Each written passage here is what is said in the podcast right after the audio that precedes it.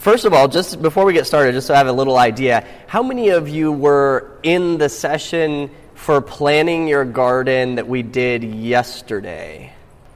Okay, okay, so we, we have a few. It looks like the majority of you were not. Um, so there is going to be some overlap because, you know, planning your planning your garden period and planning your first garden, you know, there is a little bit of overlap there uh, as far as the process and, and doing it. So but I, I, will be pulling up our garden planning worksheet. We've got a, a worksheet that makes planning your garden a lot easier, and we're going to have a lot of fun going through it together. So this is fun. How many of you, this is like literally going to be your first garden that you're going to plan? All right, good, awesome. Okay, so that just helps me get to know you guys a little bit better and, and where you're at. Fantastic. Okay, so here's what I'm going to do I'm going to pull up our slides planning your first garden. So, where I want to start out is first of all to give a kind of a big picture look at gardening. What is encompassed in gardening? And the way that we break it down is into what I call our gardening game plan. And basically, this is just a simple way to break down the stages of the garden so that it doesn't seem so complex or overwhelming, right? It's, gardening is actually fairly simple. Um, so we break it down into four stages. You guys can see it? Everyone see? Okay. So we break it down into four sections. Um, the first one I call ignition. The second is launch. The third is grow. And the fourth is extend. And so we're going to go through these just very quickly.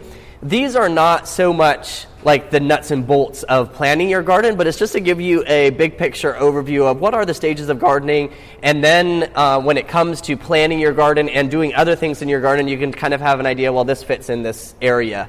Um, so, ignition, and you can think of this kind of like a rocket taking off, right? So when the rocket is getting ready to launch, the, one of the first things it needs to do is ignite, right? So you have that ignition stage of gardening, and that includes planting your garden, which is what we're going to talk about here this morning.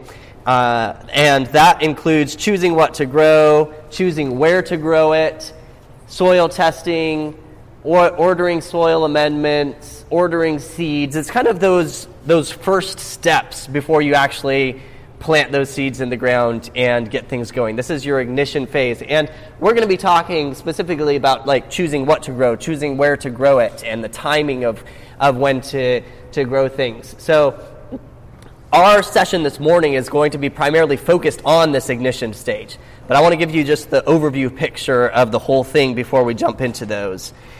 The second stage is launch, and this is where you are preparing your garden beds. You're getting ready to plant those plants. You might be amending your soil or putting on mulches or getting that space ready for those plants to go in. That's when you're seeding your garden, starting your plants, transplanting them out into the garden, uh, composting. Uh, now, composting is something uh, obviously that you can be doing on a continual basis all the way through, but we just throw it in here in the launch section. Grow is as those plants are growing, right? As they are growing, you're going to be watering them, weeding them, trellising them. Uh, you're dealing with pest control if you have any pest problems, disease control. How do you do that in a natural way? Harvesting, storing your veggies. Unfortunately, we don't have time just in one session to go through all of these together. Like I said, we're going to be focused on planting your garden. But this is kind of the, the growing phase of those plants as they're growing up. And then extend is kind of like when your rocket reaches like space, right? And it starts circling the earth. How can you extend your season? Um, timing for winter gardening, protecting your veggies, growing in the winter, and etc. Uh, you can actually extend your season earlier in the spring or later in the fall, or grow through the winter. So.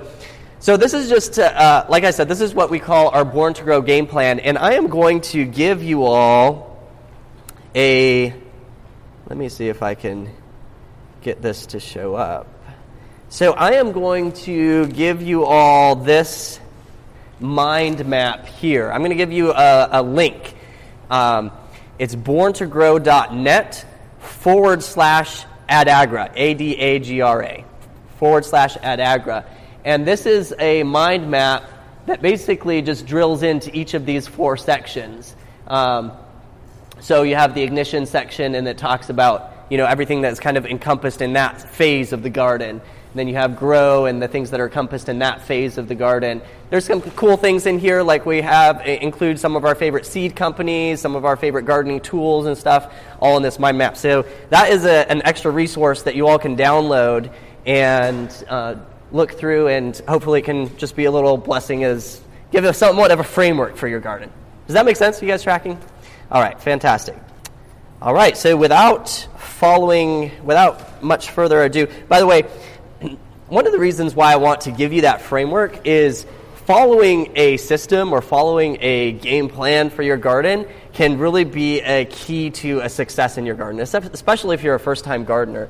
Otherwise, you can it can be easy to get overwhelmed and, and be trying to figure out what should I be doing? When should I be doing it? What, you know, what, what do I need to be focusing on at this stage in my garden? Um, so that's something that hopefully will be a little bit helpful.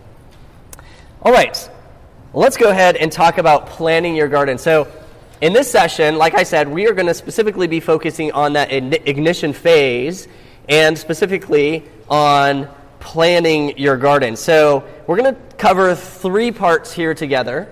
The first part is what to grow, and that is choosing what you're going to grow in the garden. And we'll cover that in a little bit more detail. Part two is where are you going to grow it? How do you map out your garden space and figure out where the different crops are going to grow?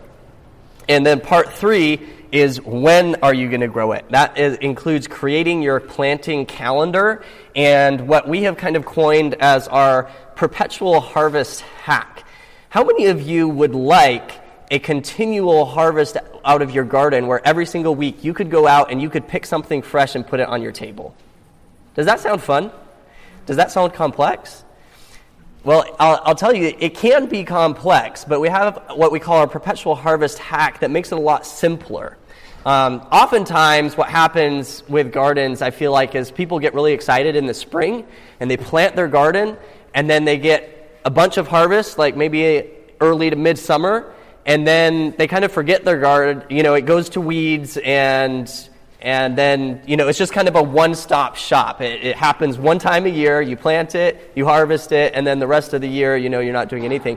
But what if you could make gardening a part of your lifestyle where it didn't take a whole lot of time each day or each week but you know every little bit you're planting some new seeds that go out in your garden and down the road those are creating a continual flow of fresh produce into your house. Uh, nutrient dense produce that is boosting your health of yourself and your family. And it would be even really cool if you could share it with your neighbors, right?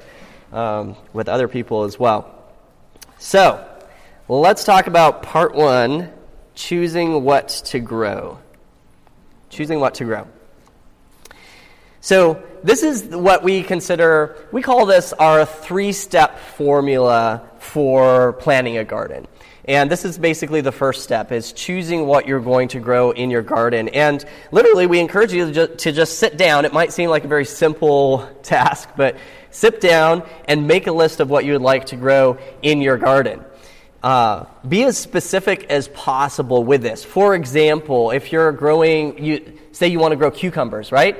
Well, do you want to grow pickling cucumbers, like those little small ones, right? Or do you want to grow slicing cucumbers, the ones that you're going to slice up and put in a salad or, or make cucumber sticks or whatever you're going to do with them, right? When you're growing tomatoes, do you want to grow cherry tomatoes or do you want to grow the beefsteak tomatoes? Or maybe you want to grow both. But be specific, and that will be helpful later on when you start, um, when you actually are trying to figure out what variety to grow. Um, so be as specific and create a list. And then the next step after you create that list is to choose the specific variety that you're going to grow of that uh, type of crop.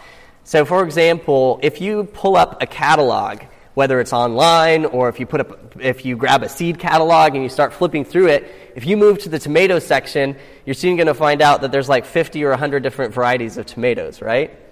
Well, how do you choose what tomato you should be growing out of those 100 varieties? I'm going to give you some simple tips that may help narrow it down a little bit for you. Plus, um, we also, at that same link, we're, gonna, we're giving you what we call our ultimate garden cheat sheet that includes links out to some of our favorite varieties. So if you just don't want to go through, or if you feel overwhelmed and you just want to try growing one of our favorite varieties, that would be a simple way to make that decision a little bit easier as well. And I'm going to jump off here and show you as well, since it comes in basically at this time in the, in the process, we are also giving you at that same link. So there's, there's actually quite a bit of resources there. Um, what we call our garden planning worksheet. This is something that you can download and can be helpful just in going through the process of planning your garden. So um, let me zoom in here. What you're going to find here is a sheet where on the left hand side here, you'll see there's a list where you can, this is where you can make that, write out that list of crops that you want to grow, right? So you just fill fill it in going down on the left hand side here. I want to grow corn. I want to grow cabbage. I want to grow uh, slicing cucumbers and beefsteak tomatoes, etc. Write it down there. Then when you when you come to picking the variety, uh, there's a column here where you can write in that specific variety that you want to grow for that crop. The next column over, and we're going to talk about this in a minute here, is where are you going to purchase the seeds for that? What seed company are you going to do it? You could write that in here. So, as long as you go through this process of filling out this worksheet, when you come to the end, you should be able to go to the maybe you have one or two seed companies and just go through your list and find out okay, these are the seeds that I'm going to order from them, or these are the seeds I'm going to order from this other company. Um, I will talk about the last section of this worksheet a little bit later. Um, so yeah, you can that once again that worksheet is on that same link, borntogrow.net forward slash adagra, A D A G R A. So the next question is there, what about different types of seeds? Right? So you have you've written your list of what you want to grow, and We'll talk about choosing specific varieties in a second.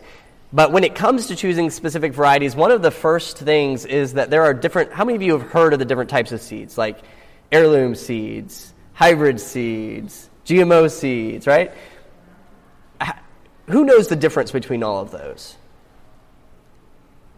Okay, we got we got a couple, yeah, or kind of iffy, iffy. All right, so let's go through them real quick. Um, Good seeds and good soil really are kind of like the two pillars of a successful garden.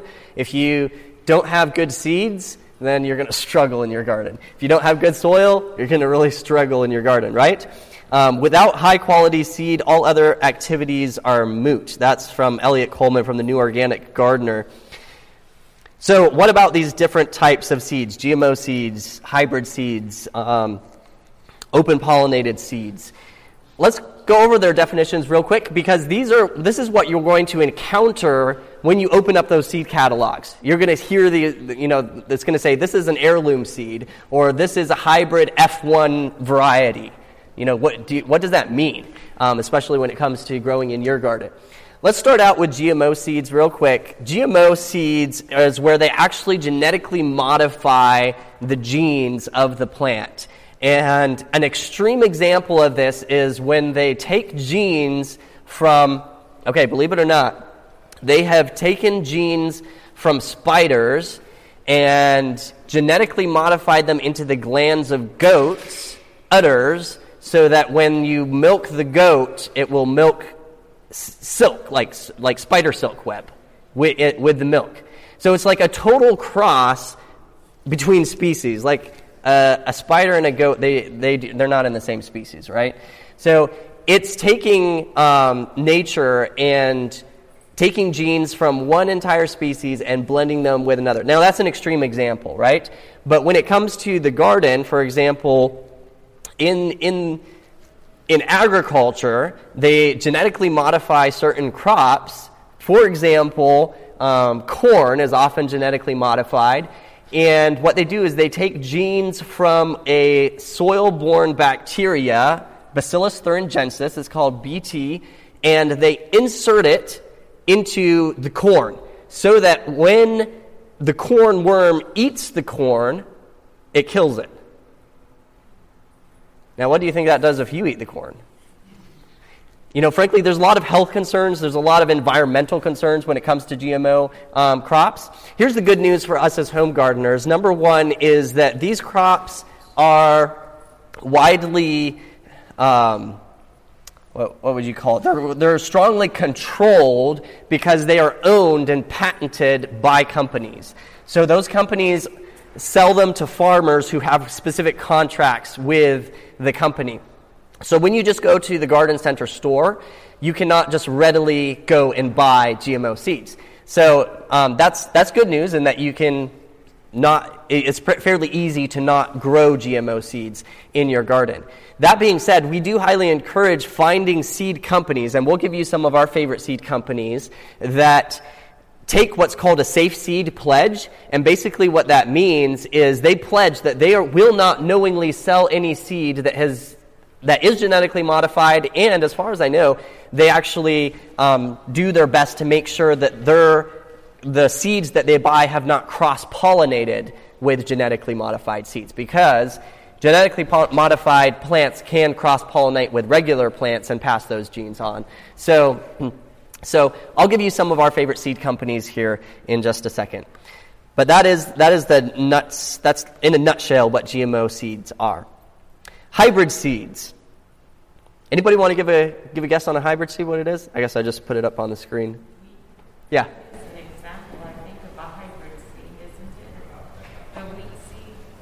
Wheat is often hybridized. Mm-hmm. Yeah, absolutely. Yeah. Tomatoes. Yeah, tomatoes are often hybridized. What's your name? Dan. Yeah, tomatoes are often hybridized. Um, so hybrid seeds basically are think of this when you cross a golden retriever and a poodle, what do you get? A golden doodle, right? That's a hybrid. And it's a natural occurrence in nature that happens um, when you cross, you know, two of the same species. And so it's the same thing in nature when farmers cross a certain type of tomato with another type of tomato, they're going to get some of the traits of both of those in the offspring, right? What happens though if you cross, what happens if you breed a golden doodle with a golden doodle? Does anybody know what happens? Do you get golden doodles? Someone's shaking their head. What happens is part of those puppies will look more like a golden retriever, and some of those puppies will look more like a poodle um, because it's a gene mix, right? And the way that people get pure breeds of dogs is they have to keep breeding back, breeding back, breeding back until they get a, uh, a breed strain that holds true when it breeds over and over. Does that make sense? So, hybrids are at that initial stage of, of breeding. And it's the off, offspring or cross, like it says here, between two or more varieties, usually of the same species. So, basically, the key thing to note here is that if you save your seed from a hybrid plant and you try planting it the next year, it's not going to give you the, not necessarily going to give you the same type of tomato that you originally planted. It will go back to kind of one of closer to one of the parent varieties most often. Um, so that's the main thing to consider with hybrid seeds. Um, they're not evil. You know, some people might get them confused with genetically modified seeds. They're not evil. We, we grow hybrids from time to time. Um, we actually grew hybrids quite a bit um, when we were commercially farming, but we're moving a little bit more to growing heirloom seeds and open pollinated seeds, which is what we'll talk about here next.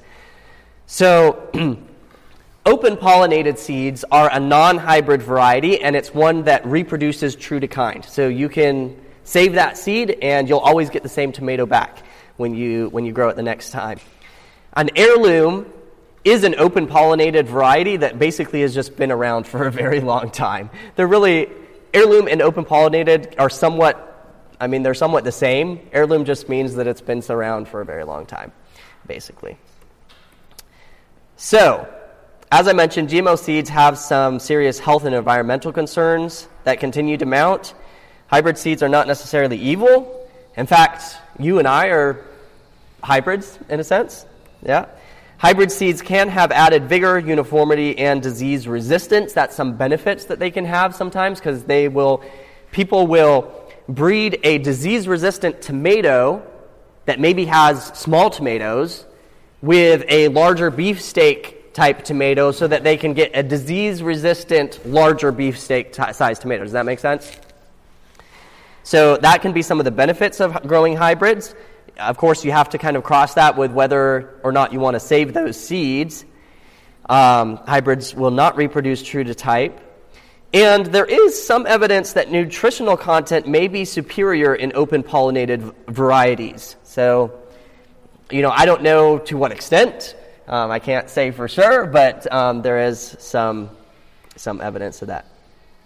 If you want to save your own seed, you need to use open pollinated seed. That's the bottom line. Saving seed is unique. How many of you are interested in saving seed?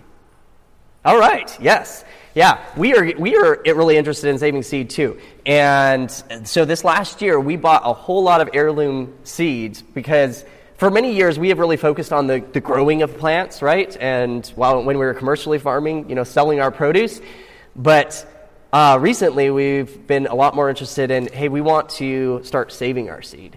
And um, saving seed is unique to different plants. Um, it would be best to have a good book or a resource to guide you, and one that is really good if you want to write this down, is Seed to Seed. It's a book, Seed to Seed, and it's an excellent resource on saving seeds. Uh, it just covers a whole, the whole spectrum of how to save seeds for different. Because saving seeds for one crop can have a different process from saving seeds from another crop. That's, that's the reason why you, um, you want to.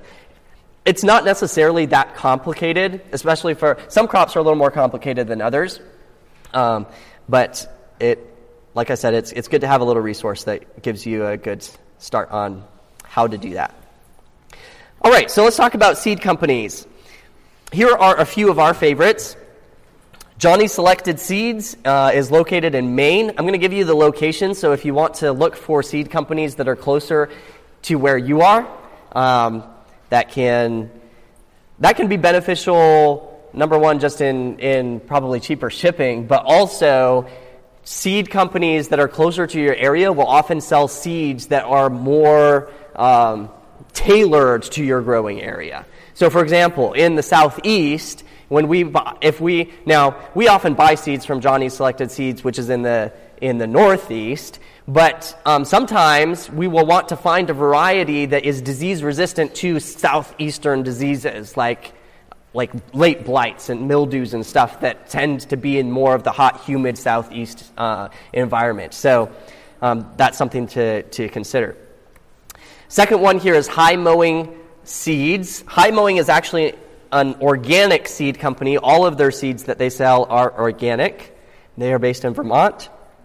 Baker's Creek Heirloom Seeds in Missouri, all of their seeds are heirloom or open pollinated, so they're an excellent source if you want to save your own seed. Now, uh, now when, you know, when I mentioned that this one is organic, this one is heirloom, you know, Johnny's sells organic seeds as well. They just have both. And uh, Johnny's and high mowing seeds will have open pollinated varieties. You just have to, you know, find them. Just mentioning that some of these seed companies specialize only in one, t- one type. Southern Exposure is based in Virginia. So if you live in the southeast, that's a great one to look for um, southern disease resistant varieties. Um, southern Exposure. Territorial Seeds is based out of Oregon, and Peaceful Valley is based out of California. These are all excellent seed companies uh, to, to look for. All right. And by the way, I will have these slides. It's actually the version from, from earlier, but it's this, this mostly the same presentation. So this slide will be available for download at that same link. Um, so you can have that as a resource. As I mentioned earlier, when looking for seed companies, we suggest looking for what we call the Safe Seed Pledge. And I'm not going to read through the whole thing. Basically, it just says that they stay away from GMO seeds. All right. So, step number one, part number one, is choosing what you're going to grow, right? Choosing that variety that you're going to grow and finding the seed companies that you're going to order those seeds from. And here's a qu- few quick tips on choosing varieties. Number one is do you want to save your seeds? If you want to save your seeds, then that's going to narrow down your choice of variety, right? You're going to be looking for those open pollinated or heirloom seeds. We encourage you to pick a seed company or two. I gave you six. I don't encourage you to just go out and look through all six companies. That can be overwhelming. So I encourage you to pick one or two, maybe the ones that are a little bit closer to your location, and start with them and start looking for seed varieties with them. As you get, uh, I'm talking especially for new gardeners that are just getting started gardening, right? Um, as you get more experienced, you may want to start branching out and looking at other seed companies and stuff like that. But if you want it, um, these are tips to keep it less overwhelming, hopefully. Um, order a catalog, or you can look online. Most of these seed companies, their catalogs are free, and they'll just ship them to you. Or they all have online stores as well, so it's pretty easy to look at what they have available online. Another tip is to ask your local farmers. You know, go get get to know. You find a local farmers market in your area, right? And go just chat with, the, with your local organic farmer that's selling his produce at the market and say, hey, what's your favorite variety of tomatoes? What's your favorite variety of cucumbers? They're going to have a lot more experience and uh, they can give you some really good ideas to start, start growing. Another thing you can do is watch for reviews. Often on some of these seed catalogs, uh, companies online, they have the star rating reviews where people can leave a review on the different varieties, and that can be a, nice way to find one that's good to grow. Or, as I mentioned, we're giving you that um, cheat sheet that has some of our favorite varieties that you could just jump in and use those. All right, so part number two is choosing where to grow. Once you have this list of what you're going to grow in your garden, now comes the step of choosing where are you going to grow it? How are you going to map out that space, your garden space? A couple tips with your garden space is look for areas that get the most sun in your area around your house, you know, where you have available to grow. What areas get the most sun? Most crops do best with six to eight hours of full sun. South facing slopes will stay warmer in the winter. Um, that's here in the northern hemisphere. Or, I should say, the south side of your house. So, you know, if this is, you know, your home gardening and you're finding a space in your backyard, in general, the south face of your house, the south side of your house, is going to stay warmer and get more sun. Um, so that's something to keep in mind when you're finding a good place to put your garden. In hot zones like southern Florida, do we have anyone here from Florida? Hey, uh, all right, yeah. So in southern Florida, you may actually want to go a little bit to the reverse. You may want to find a space maybe on your northern side, even for some of the cool weather crops, because you want to keep them cooler.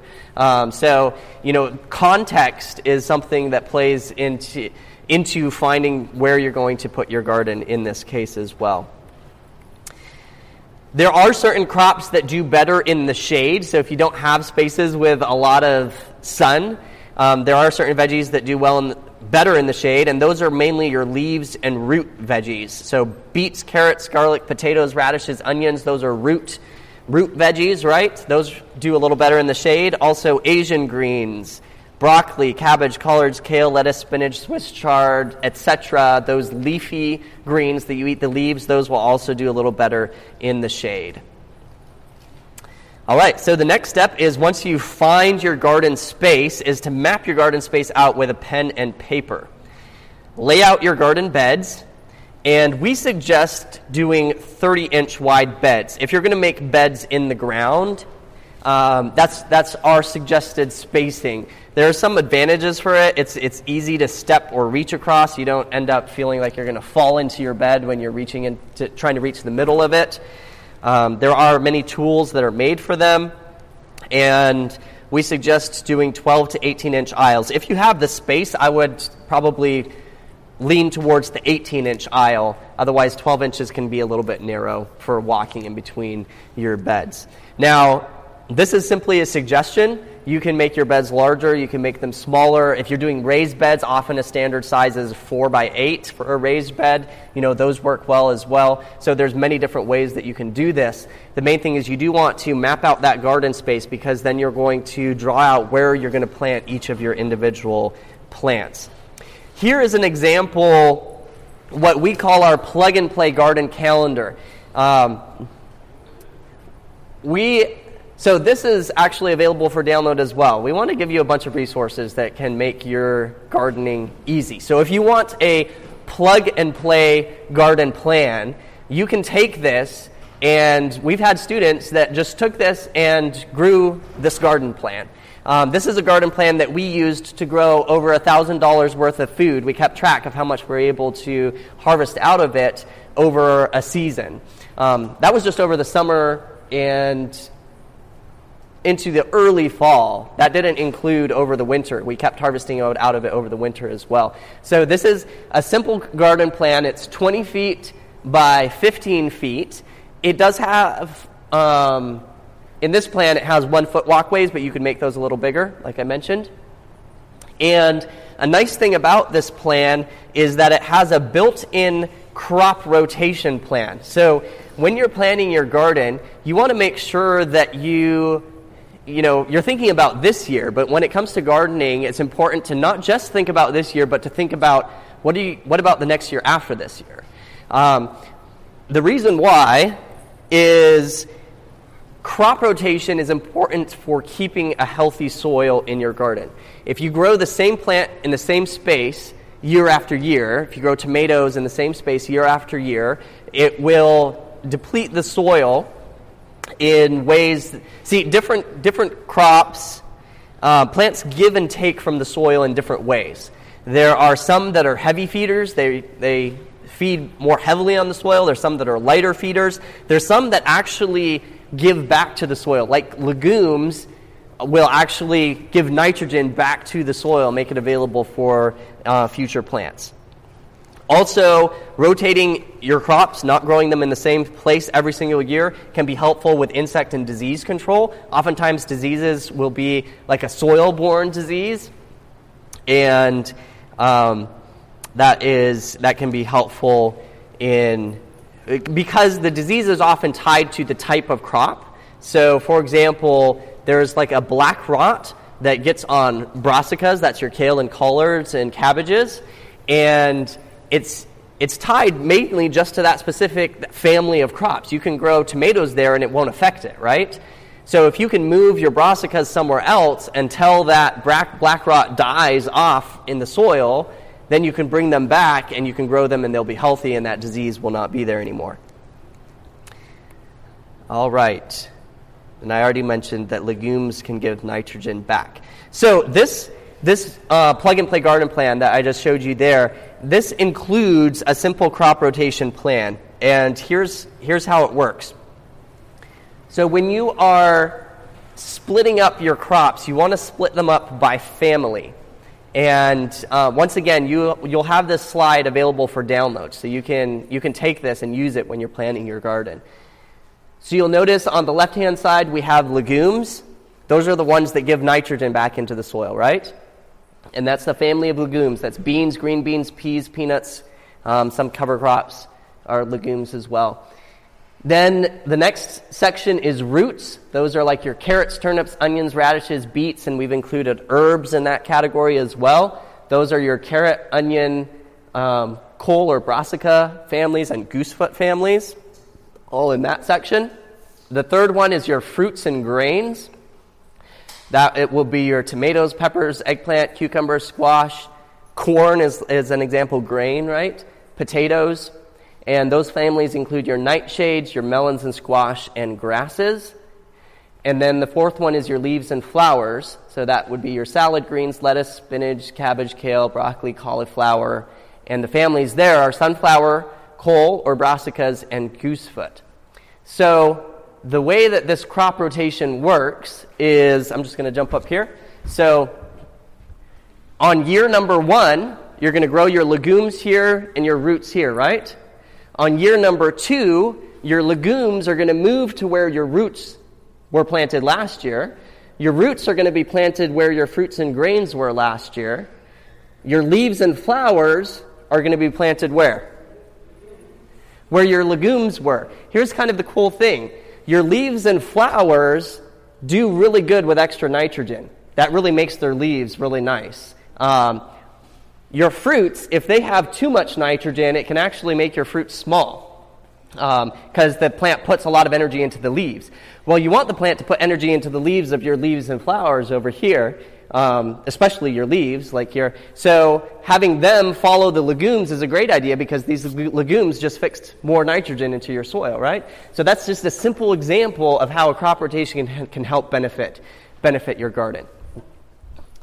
So, once again, here is that simple garden plan um, split up into those sections, and you can just rotate through them like that. So, that's something that you can easily take and implement into your garden. And you're, you're welcome to just copy it and grow it just like this, or you can swap one crop out for something else that you want to grow instead, right? That's in a similar family.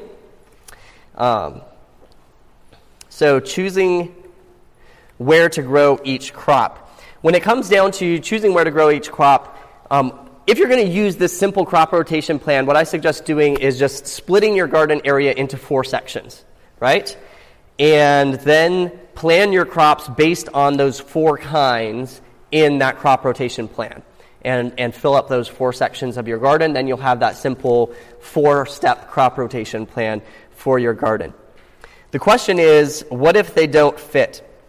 This is, now, this next step is a little bit more advanced, right? So if you just want to keep it real simple and not worry about it, just use those four, four sections, right? If you want to, um, I'm going to give you an example here. Let's say with fruits and grains here, let's say you want to grow more corn because corn takes up a little bit more space, right? So let's say you want to grow more corn and it's not going to fit in that, that one section. So what I would encourage you to do, corn is a grass grass um, and you can easily Google any of these crops and it will tell you what family they're in. Corn is a grass. So, what I would do is I would create a fifth section. And let's say you grew corn in the fifth section and your tomatoes and peppers and everything in this, in this, in this one here. So, those would be your nightshades, your melons and squash. You would move your grasses to another section. And then you would have a five year crop rotation plan. Does that make sense? And you're still not growing the same family in the same space year after year. Did you guys follow that? I know it's a little bit more complicated than just the four. Um, unfortunately, I don't have time to go more in depth into it. Um, but once again, if you want to just keep it simple, you can just keep it to these four sections right here. All right. So, the next step is once you've decided what you're going to grow, you mapped it out, right? You've chosen your varieties. The next step is ordering your seeds. So go through your crop list and make a seed order for the varieties you picked. Order the amount of seed based on how much you want to grow. Uh, a nice little tip here is that seed is pretty cheap. So it's always better to have extra seed than to run out of seed. So I always encourage erring a little bit on the side of extra seed. I'm going to jump back over to our garden planning worksheet here. All right. Um, I appreciate the question, and I'm going to try and save some time for questions at the end. Um, the reason is that they're recording this, and they just want to. They asked us if we could save the questions to the end for the recording. That'd be fantastic. So, but don't forget it. I really want to. I want to answer it. In this um, worksheet here, you'll notice, like we talked about earlier, you have your crop list, variety, the source where you're gonna where you're going to order them from. Um, you can. This is a little bit more advanced. The weekly amount that would be as if you're trying to calculate, you know, how much you want to harvest from your garden of that specific crop. It's a little bit more advanced column. You can skip it. Um, and then we have when and where. These are just simple little boxes that, as you plan your garden out, once you've figured out and mapped in where you're going to put your tomatoes, you can just come and put a little check mark there. Um, and then when you figure out where you're going to put your collards or your kale, you just check those bo- boxes off, and it can just keep you on track through the process of planting your garden. Does that make sense? All right. Fantastic. Excellent. All right, so Part number one. Who remembers what was the first step? Choosing what you're going to grow, right? And section, part number two. Yes, mapping out your garden space. number three is timing and when to grow it. And I mentioned that we have what we call our little perpetual harvest hack. So, gardening is full of decisions. Um, you might have you might have picked up on that and you know it's choosing what to grow choosing where to grow it and there's all of these decisions that you make uh, of gardening. And one of our goals as educators to home gardeners is how can we make these decisions as simple as possible for people so they don't get overwhelmed right? So it's the simple art of knowing what to do. That's having your plan. That's part of what you, we were just talking about choosing what to grow uh, choosing where to grow it. That's part of your plan for your garden right what to do, how to do it, those are the actual actions in your garden. Unfortunately, in the scope of our one hour together, we don't have time to go through all of the how to's of transplanting, etc., your actions. And number three is doing it at the right time. And this is timing, and this is what we're going to be talking about a little bit more right now. If you can have all three of these in one space, like let's say if you wake up in the morning and you can have one place that you can go, and it will tell you exactly what to do and how to do it for that day. That's the timing, right? Today is the timing. It makes gardening way, way, way easier. You guys, you guys follow that? Um, otherwise, you wake up and you're trying to figure out am I supposed to be planting my tomatoes now? Should I be, you know, is it too late to plant kale for the fall? Like, am I gonna am I gonna miss out? Is it not gonna grow enough to be ready for the for a winter harvest or or all of that? So timing is extremely critical when it comes to nature. Nature is unforgiving when it comes to timing. Like, if you think that um, if you think that God is laid back and doesn't have deadlines, then maybe you need to spend a little bit more time in nature because there are hard and fast deadlines in nature. There are ways that you can kind of you can kind of buffer that with protecting your veggies and stuff like that when it comes to early spring, late fall, etc. But there, there comes a time where, you know, plants will not grow anymore. Or, you know, of course, it depends on where you live and your growing zone. So, quick little run through of these three sections. What to do is kind of what we were just talking about. You know, the list of crops that you're going to grow seeding, transplanting, cultivating, watering, trellising, um, succession planting. Remember, I talked about, I asked earlier, you know, how many of you would like to have a, that continual harvest where every week you had something fresh out of your garden you could put on your table? That's kind of the dream. That's, that's, that's what would be awesome.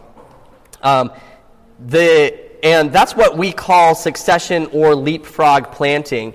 And basically, in a nutshell, uh, the way you can do that is if you go out to your garden and you harvest a head of lettuce. What if you had a four week old transplant that was ready to plant in its place, right? And then immediately that garden space is continuing to, um, to be used wisely and efficiently so that you can have that continual harvest because you plant, you plant that transplant in and a month later it's ready to harvest. And if you have that system with all of your crops, you know, with lettuce, you could actually, um, I know we talked about crop rotation. We, the crop rotation we mainly talk about on a yearly basis. So you could grow multiple heads of lettuce in the same spot in one year. So you can have a transplant of lettuce that's ready to go in as soon as you harvest that first one.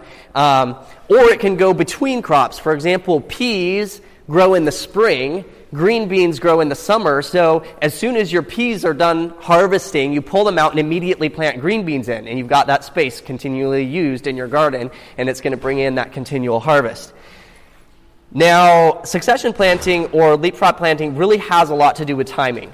Um, you might kind of pick up on that, right? Because you've got to time those crops so that they're ready to go in right after each other. Um, it can be a little bit complex. You've got to figure out when to plant your first crop, how long that crop is going to be before it's harvested, how long of a harvest window you can expect from it. Are you going to be harvesting those green beans for two weeks? Is it going to give, are you going to harvest them for three weeks? Like, how long is it going to give you a harvest? And then when to plant the second succession or leapfrog crop so that it is ready to go when the first one is harvested. Plus, figure out how long in the season that crop can be grown in the first place. Because, for example, um, beets or carrots, they are a spring crop, and you're only going to be able to grow them effectively so long into the summer. And then they're just not going to grow so well, and it would be better to put some other summer crop in where they were. Does that make sense? You follow? And then you want to repeat that for each crop because every single different crop is different. So as you can see, um, does it sound a little bit overwhelming? There's, there, there are multiple different things that you have to try and figure out for each crop to make that, those succession plantings work. Um, here's the interesting thing is it really doesn't take that much extra work in the garden to start another seed, right? It doesn't take that much extra work to transplant that seed into your garden or to keep it watered. Yes, it does take some effort, but it's not that much extra work. One of the, the real key and where it gets more complicated and difficult is when it comes into figuring out the timing of it all and being able to stay on track and know what you should be doing each week without just it all becoming a big, overwhelming, complicated mess, right? And so that is one of the reasons why we are excited about what we call our perpetual harvest hack, which I'll show you in just a second. Um, the second section, like I mentioned, you know, you have what to do, you have how to do it in your garden. We don't have time to go into detail on, into each of these, but uh, that includes, you know, how do you start your seeds, how do you transplant, how do you cultivate, how do you build healthy soil or trellis your plants or extend your season without breaking your pocketbook. And then the third part, um, which we're focusing on right now, is when to do it, uh, the timing in your garden, the timing of when to seed, when to seed those succession plantings, when to transplant, when to harvest. And here's the real key um, if you can take your garden plan and put it into a calendar, create a planting calendar for yourself, it will make it so much easier for you throughout your gardening season to stay on track and to not be overwhelmed by trying to figure out what to do. Um, in fact, if you can take that planting calendar and create a weekly checklist that you can just go out to your garden and it will tell you what to do in your garden for that week and you can just check it off. Um, how many of you think that would make it a lot easier for you in your garden? Uh, I, I, can, I, can to it, I can attest that it, does, it makes it a whole lot easier going through your garden, especially if you're trying to do a succession planting garden where you have that continual harvest out of your garden. So, how can you create your own planting schedule in just minutes? Because this can be uh, quite a job. And there are. Um, there are tools that you can go out. I'm going to share with you a couple ways that you can do this. One is you can go and there are multiple tools online. One of them is Johnny's Seeds Spring and Fall Planting Calculators. Basically, what these are is they are a spreadsheet, and you put in what your average last frost date is for your area, or in the fall, it would be your average first frost date, and it will automatically calculate and tell you, okay, this is when you should be planting your tomatoes, or this is when you should be seeding your cucumbers, etc. Um, there's a couple, um, so you can do this. Um, it is a little bit more of a manual task because you go calculate it and then you've got to transfer that over to your calendar. Another thing is that it doesn't automatically tell you succession planting spacings or how long that plant can grow in that, you know, what its growing season is, etc., like that. So it is limited to a certain extent, and it is a little bit more time consuming when you actually go to um, plan it out. There is another app called the Grow Veg Garden Planning app. This one is a little bit more of a visual garden planning app. You can plan your garden visually. Um, it also will kind of give you an idea of when to plant it. Um, it. When I jumped in, I felt like it was a little bit a little bit complicated. I felt like it had a little bit of a, a longer learning curve, and I didn't. We didn't end up using it just because it didn't feel like it. It was that easy to use. Still, still quite a bit of work. Um, so, as we have been teaching gardeners over the years, we, we came up with the idea what if we could put together something that would make it extremely simple for gardeners to plan their garden and have everything right on their fingertips and have a weekly checklist of what to do. In fact, um, it was kind of the background story to it is my dad my dad edwin and i teach a lot together and we promised our students that we would create weekly checklists for them of what they should do in their garden based on their location. And it was kind of a bit of a rash promise because it's, it's a lot bigger task than you might think. You know, for everybody lives in a different location, right? So we, after we'd promised this, we were like, okay, well, now we have to do it. A promise is a promise. So we went uh, and we started searching. We searched all through different types of resources and stuff, and really no, nothing really made it that much easier for us to do this for them. So after a lot of research, we ended up finding a way that we could take our we my dad created like this massive gardening spreadsheet uh, for all these different crops. And we found a way that we could take that gardening spreadsheet and put it into a click and drop gardening calendar that our users could just click on the crop they wanted to grow. It would drop it into their calendar and tell them when to seed it when to transplant it expected harvest time etc and um, how, would you be interested in, in seeing that real quick? Okay, so we call it so we came up with these original gardening calendars. Now the problem was with these original gardening calendars, they were a little bit. Um, we we included succession plantings, but they were not customizable. People couldn't move crop planting schedules to exactly where they wanted. You kind of had to use what was already inputted there, and so um, this year, we were really excited because we were able to start the development of our own garden planning app from the ground up. So we are actually currently developing what we call um, Seed Time, which is a garden planning app where you can do the same thing, but it's a lot more customizable. You can move plantings around, you can tailor it just to what you want, etc. And honestly, when we first when we first introduced our first planting calendars to our gardening members, they this is just a few screenshots from the chat. They just went crazy. They thought it, I to be honest with you, I've never seen gardeners so excited about something in my life than when we launched these calendars. Um, and as they have continued to use them, we've had really, really fantastic feedback from them. I'm not going to go ahead and read all of these. These are just a couple testimonials from people. Um, but I'm going to jump jump over here and in the last few minutes pull up pull up a calendar. So this is what our Seed Time app looks like at the moment. It is currently in development and you'll notice here on the left-hand side we have you'll get a calendar based on your location. You put in your last last and first frost dates. It, it also bases it off of your latitude, etc. On the left hand side, you'll see this is your list of crops that you want to grow. Uh, you can add a crop, so you just click on this button, and you, we will have many default crops that you can put in right here. Um, you can also input a new crop if you wanted to, so it's extremely flexible. So if there's something that's not in the calendar that you want to grow, you can put that in. Uh, just put in the, the planting information for it. You can set a color for it and add it in.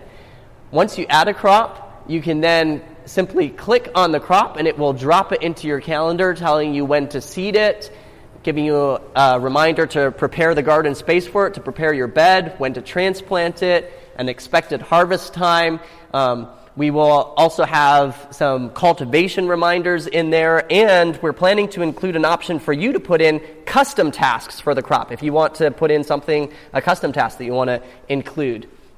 So, um, ultimately, it makes planning the garden extremely simple because you can simply come down and um, click or add any of the crops that you want to grow. It drops them into your calendar with all of those uh, filled out. Then, once you drop them into the calendar, you can view your whole calendar at a glance, like this um, your calendar year or you can come over and view your calendar in a timeline view, so you can just see your those crop planting schedules um, across in a timeline.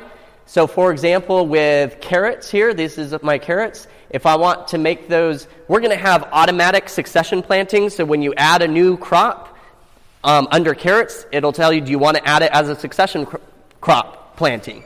You click yes, and it will automatically add it as a succession crop, which means that it the second crop will start harvesting when the first crop is ending harvesting. Expected time for that crop. Does that make sense?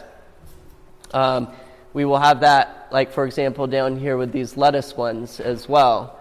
These are suggested succession plantings, and I'm just going to zoom in here so you can see, you know, this is the harvest time for this lettuce, and then the next one starts harvesting right after it, and the next one starts harvesting right after it. Now, like I said, it's customizable, so you can move them around to wherever you want them. Um, the other thing is that, um, I forget what I was going to say there. It might come back to me. Another thing is that you will be able to easily filter down by the tasks. So if you only want to, for example, see what needs to be seeded coming up, um, this can be helpful for creating those seed orders, making sure you have the seeds on time for what you want. Or if you want to instead just see when things are going to be harvested. This can be helpful as if you're planning a vacation or if you travel a lot. You can make sure that your plants are ready to harvest at the right time so it's not conflicting with that vacation or that harvest time. If you need to move it, you can simply move it over and that will move that crop planting schedule and set you up. Here's what I was going to say before. We are also including um, where when you, uh, it's not implemented right at the moment, but when you move that crop planting schedule, we're going to automatically give you a visual, maybe like slightly gray out the calendar for the, the, the season that that crop would be best grown in. So, that, so it'll give you a little warning if you're trying to push it too far into the summer, if you're trying to push it too early. We're not going to make it hard and fast. We're going to give you the flexibility where you can move it beyond if you want to, but it'll give you that little warning that, hey, this might not grow as well later on into the summer, etc. So um, this helps with, number one, what to do, right? and when to do it in your calendar.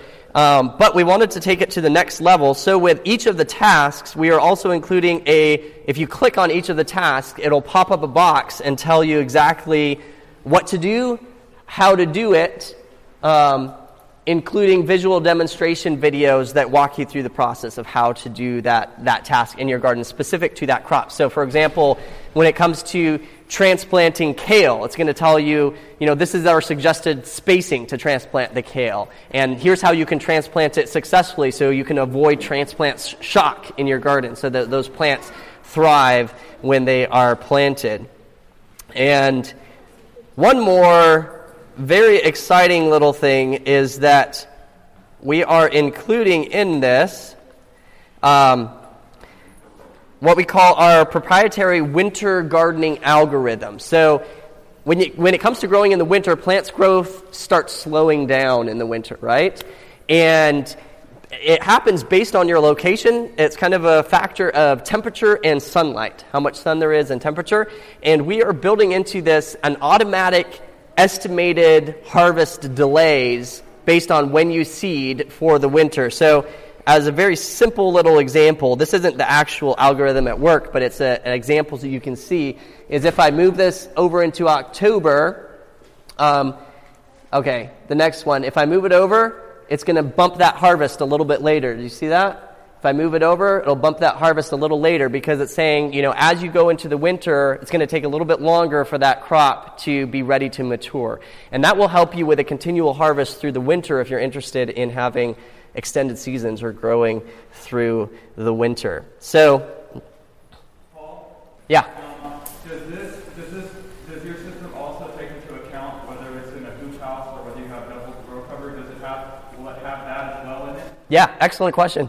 Yeah, so we're doing it based on your latitude, your zone, that's like your temperature levels, and whether you have one or two covers, one or two or more covers, and it will adjust for each of those. Yeah. You can specify which crops are inside or outside. Correct, yeah. Yeah. Yeah, it's exciting.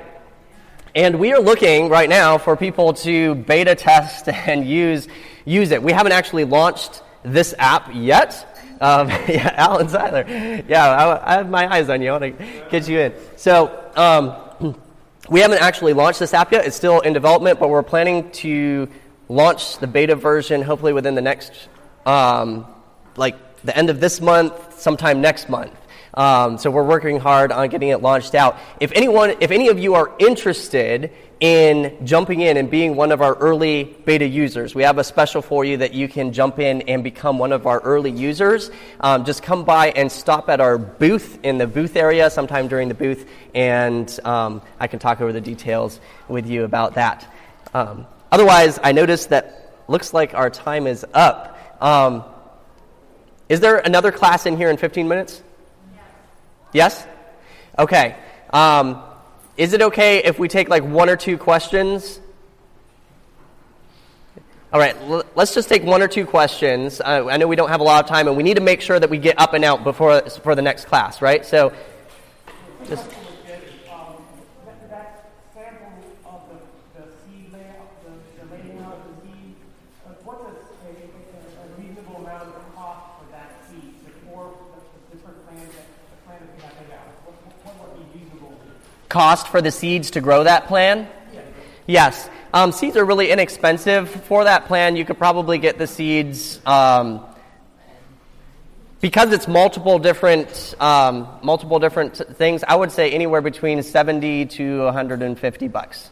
Um, and that would be more seed than you needed just to grow that plan. It's just that seed comes usually in more than you need. Yeah. Yeah. Yes.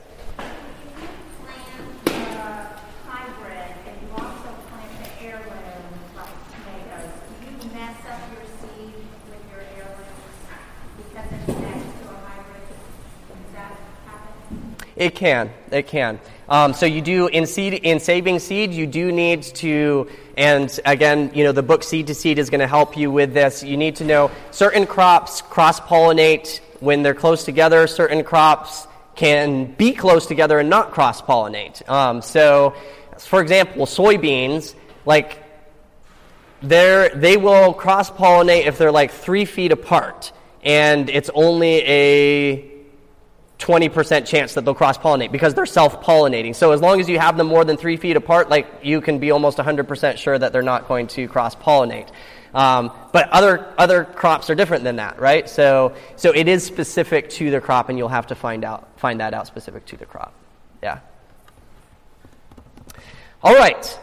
One last question. Yeah, Alan. I just wanted to ask, is this just for the overall plan, or can you actually, uh, can you uh, prioritize, like based on your square footage that you're growing, does it have like a farm layout so that you say, oh, I can't fit that in, so like, does it fit, or is it just to just work out your succession, and then you have to take that and plug it into whatever square footage, or can you set up a farm and say, okay, I have X amount of square footage, and allocate the square footage based on time and succession? Yeah. It's kind of a rolling, right? It's, it's based on time and based area. Right, right. Excellent question. So that is the next phase that we're wanting to build out as soon as we have the planning section, you know, put in next. Um, the next phase is we're wanting to set, up, set it up where it links with your layout. And imagine if you could, with just a slider, slide across your year and it automatically show you when crops are going to be and where they're going to be, and you can see where there's breaks and you need to fill in and stuff like that. So, yeah, that's our that's our goal for the next next phase of it. This media was brought to you by Audioverse, a website dedicated to spreading God's Word through free sermon audio and much more. If you would like to know more about Audioverse, or if you would like to listen to more sermons, please visit www.audioverse.org.